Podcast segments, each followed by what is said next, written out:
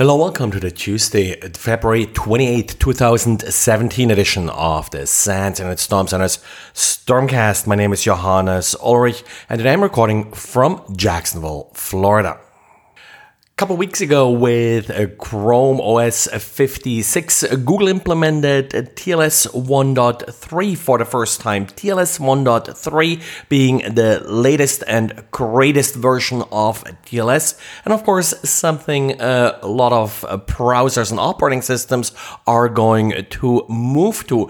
But uh, sadly, with uh, Google being the first one out of the gate with TLS 1.3, they're also getting to debug some of the issues in interoperability with TLS 1.3. It appears that Symantec's Bluecoat product does implement TLS 1.3 but doesn't do so correctly, which does result in TLS connections failing. Now, typically, just like in prior versions of TLS, if a TLS version isn't supported, there's supposed to be a downgrade. So Chrome OS was supposed to switch down to TLS 1.2 or TLS 1.1. But in this case, due to this bug in Bluecoat, this downgrade isn't happening.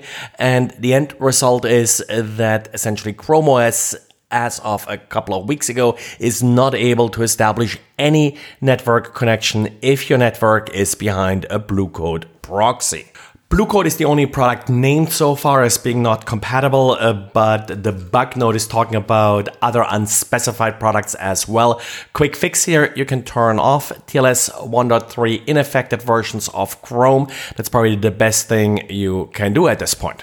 And Windows 10 apparently is working on implementing a feature that looks very much like Gatekeeper in OS 10. Gatekeeper on OS 10 allows an administrator to lock down a system so it only allows the user to install applications from Apple's App Store or that are signed with a valid Apple certificate.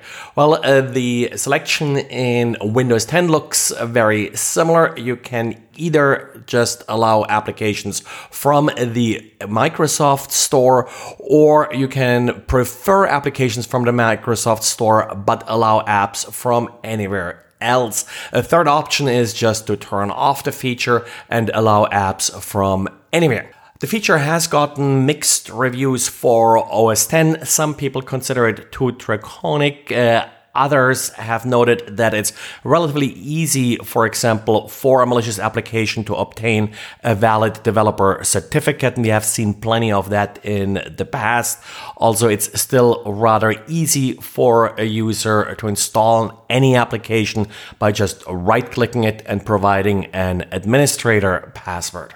And with everybody moving to webmail as a favorite platform for email, it has been challenging to support end to end encryption in webmail clients uh, via PGP.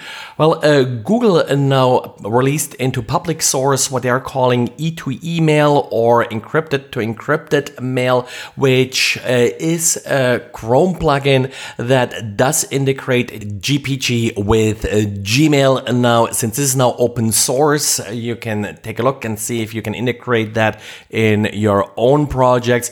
At this point, the weakness is still somewhat the key server part, but uh, Google uh, does suggest that they will integrate it with its recent key transparency initiative, uh, which uh, would make it a lot easier also to verify that a certain key is authentic.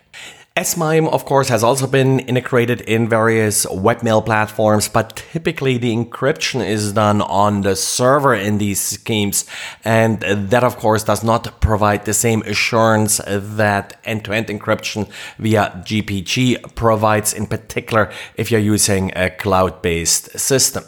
Microsoft's System Center Operation Manager is a popular product in particular to manage large heterogeneous uh, server environments. And in order to accomplish its uh, tasks, it is able to store credentials uh, as so-called run as credentials.